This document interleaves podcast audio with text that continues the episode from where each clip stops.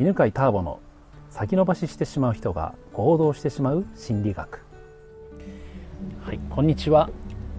今日も八ヶ岳の清里にありますカントリーキッチンロビンからですね、えー、ご飯食べた後に、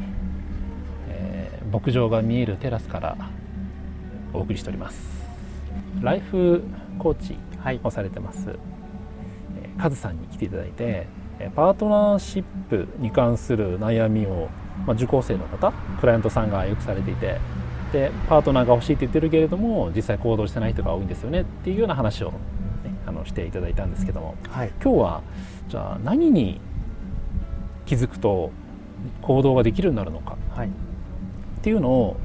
えー、伺っていきたいと思います。よろしくお願いします。よろしくお願いします。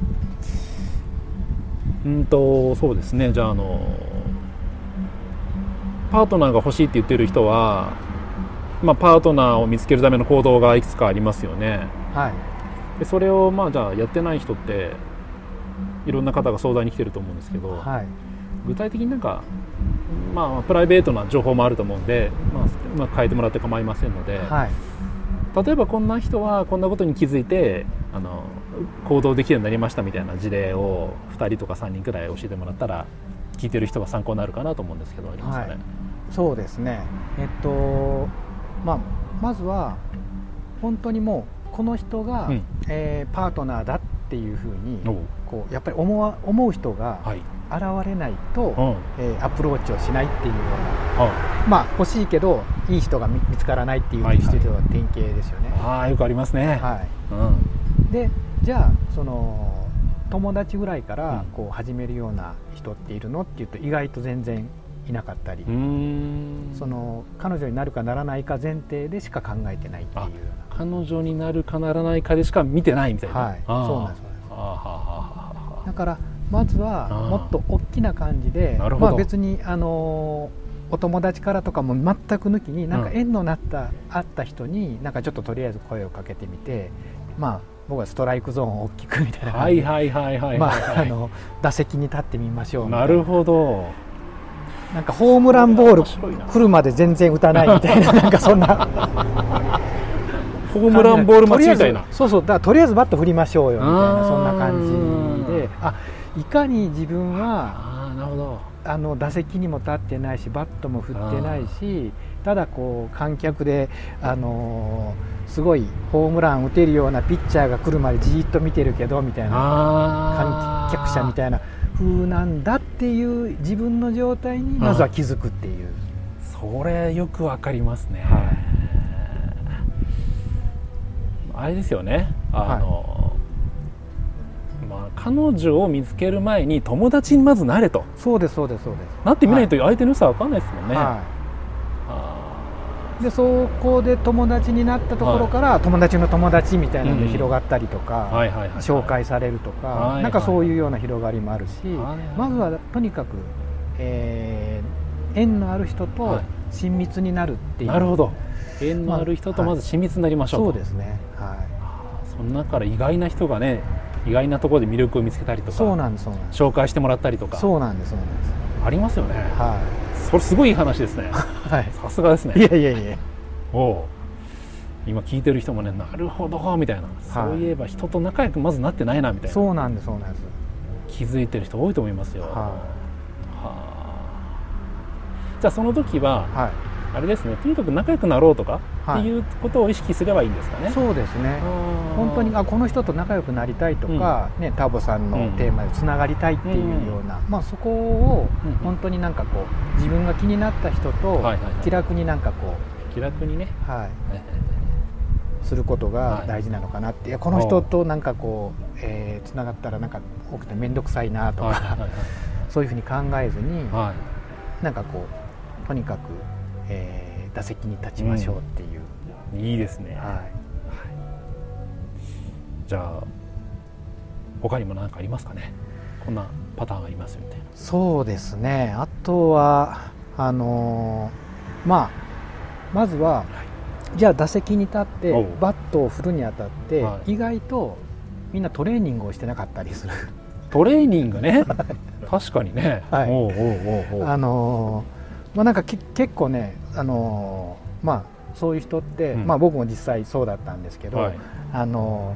変に自信があったりするんですよね。プライドが高かったりとか。こう僕は絶対彼女ができるって、はいはい、離婚しても僕の前だったら、いやいやあのー、まあ別にモテるとかじゃなくて、はい、まああのーまあ、彼女ぐらいはできるだろうっていうふうに思ってたら、5年間出てきてなかったっていう 現実があるわけで、実際あのみんな本気出したらすごいのよみたいな感じで思っているケースがあるんだけどでもじゃあ冷静に自分がこう望む彼女とか彼氏とかが今の自分を選ぶのかなっていう ちょっと厳しいですけど まずその視点視点大事ですよね、はい、自分が選んだこの人全て付き合うわけじゃなくて結局相手も見てるわけですから、ね、そうなんですそうなんです。相手の視点で自分を見てみるってことですか、はい、でそしたらじゃあこう必要なトレーニングっていうのが例えば見えてくると思うので。例えば何ですか？トレーニングトレーニングっていうとまあ例えば女性だったらよくやっぱり外見を整えるっていうのは一つありがちなことですけども、ね、じゃあその外見っていうことじゃなくて、相手に求めるもの、うんうん、例えばすごいこう包容力だったりとか、優しさを求めるんであれば、あじゃあ自分はそういう人なのかなっていうことですよね。なるほど、はい、なるほどなるほど。じゃあ包容力ってどうやってできるんですか、包容力ですか。じゃああの包容力の一つは、はい、あのやっぱり自分の価値観でそれは違うってこう裁きがちなんですよね。はい、こういうふうにあるべき、はいはいはい、でもまずは自分の価値観と違っても、はい、あこの人はそうなんだっていうところをこうまず受け止めれるっていうのが包容力かなっていう。あいいですね。分かりやすいですね、はい。自分と違う価値観自分と違う意見を言った時に、はい、違うんじゃなくてあその人はそういう意見とか価値観なんだなって見てあげること。そうなんそうなん確かにそういうなんか態度されるだけでしてもらうだけであなんか受け止めてもらえてる感じがして、はい、相手に包容力感じるかもしれないですね。そうですね。あとても分かりやすいですね、はい、ありがとうございます、はい、ということで、えー、今日の話まとめるとうんとパートナーが欲しいと言ってできない人が、えー、気づくといいいいいいじゃないですね。気づくケースを2つ紹介してもらいましたけども、はい、1つ目がえー、と何でしたっけ？打席に立つ？そうですね、うん、はい。まあ、いろんな人とあの、はい、仲良くなっていきましょうと。そうですね、うん、はい。っていうのともう一つがトレーニングしましょう、はい、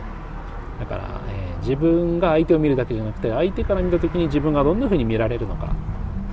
で,、えー、で必要なものを、まあ、外見なり包容力なりを身につけていくといいですよっていうそんな話でしたね。はい、はい、ところであのじゃあカズさんのなんかこうカウンセリング、はい、カウンセリングですか？まああのまあ、カウンセリングコーチング、うん、コンサルティング、はい、まあ、ヒーリングみたいな感じで、はい、全部、まあ、あの合わせ技一本みたいな感じなのでまあ、あの名前自体もどうしようかなってすごくはい、悩んだんですけど、まあ、今は、まあ、汎用性のあるライフコーチっていう形で、まあ、コーチングとしては、どうやって調べたらたどり着けるんですか？あのそうですね。えっと永田和志であの名前だけでちゃんと永田和志、ね、永田和志っていうふうにあの僕の名前で、はい、ひらがなで大丈夫ですか、えっと、永久の A に、田んぼの田に、平和の和に武士の士です。武士の士、はい、はい、で、まあ、永田和志で、まあ、検索してもらうと、はい、まあ、大体トップで出ると思います。わかりました、はい、相談がある方は、はい、ぜひ、まあ、一度ブログやってましたブログがね、えー、最近ちょっと更新をしてないないけど更新されてないブログが見つかりますので、まあ、はい、更新されてないブログと あの個人セッションメニューとかまあ、過去のセミナーメニューは一応あの細々と出てますので、はい、はい、じゃあアクセスしてみてください。はい。ありがとうございました。はいありがとうございました。この番組は犬飼ターボナビゲーター竹岡由伸でお送りしました。